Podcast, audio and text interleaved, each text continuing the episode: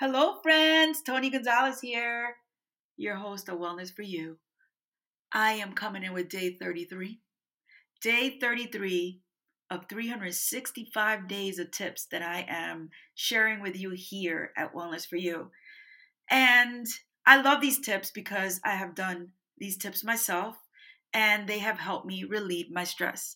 Some of them you may roll your eyes at, and some of them you'll be like, I'm not doing that. Just give it a try have an open mind and just give it a try. This tip today is super easy. You hear that a lot here, right?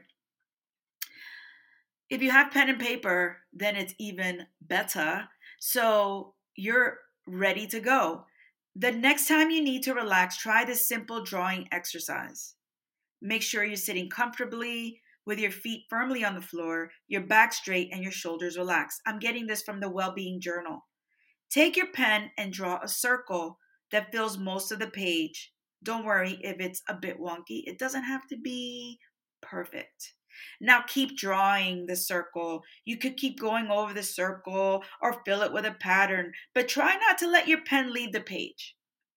Don't worry about creating a finished picture, just keep going, keep drawing the circle. Take time. Take time to focus on what you're drawing. While you're drawing, consider how the pen feels on the page, the sound it makes, how the color comes out when you draw fast, and how it comes out when you draw slow. Focusing on these sensations can help your mind quiet down.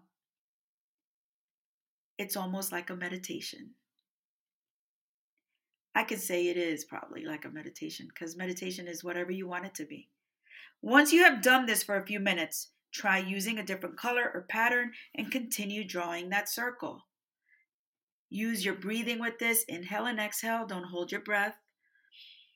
And relax your body as you do this. And you can go back to whatever you were doing. All right, people, I want to remind you to do a couple things. I want to remind you to place yourself on top of the list, do something daily to relieve your stress, and more importantly, stay safe out there. And I will talk to you soon.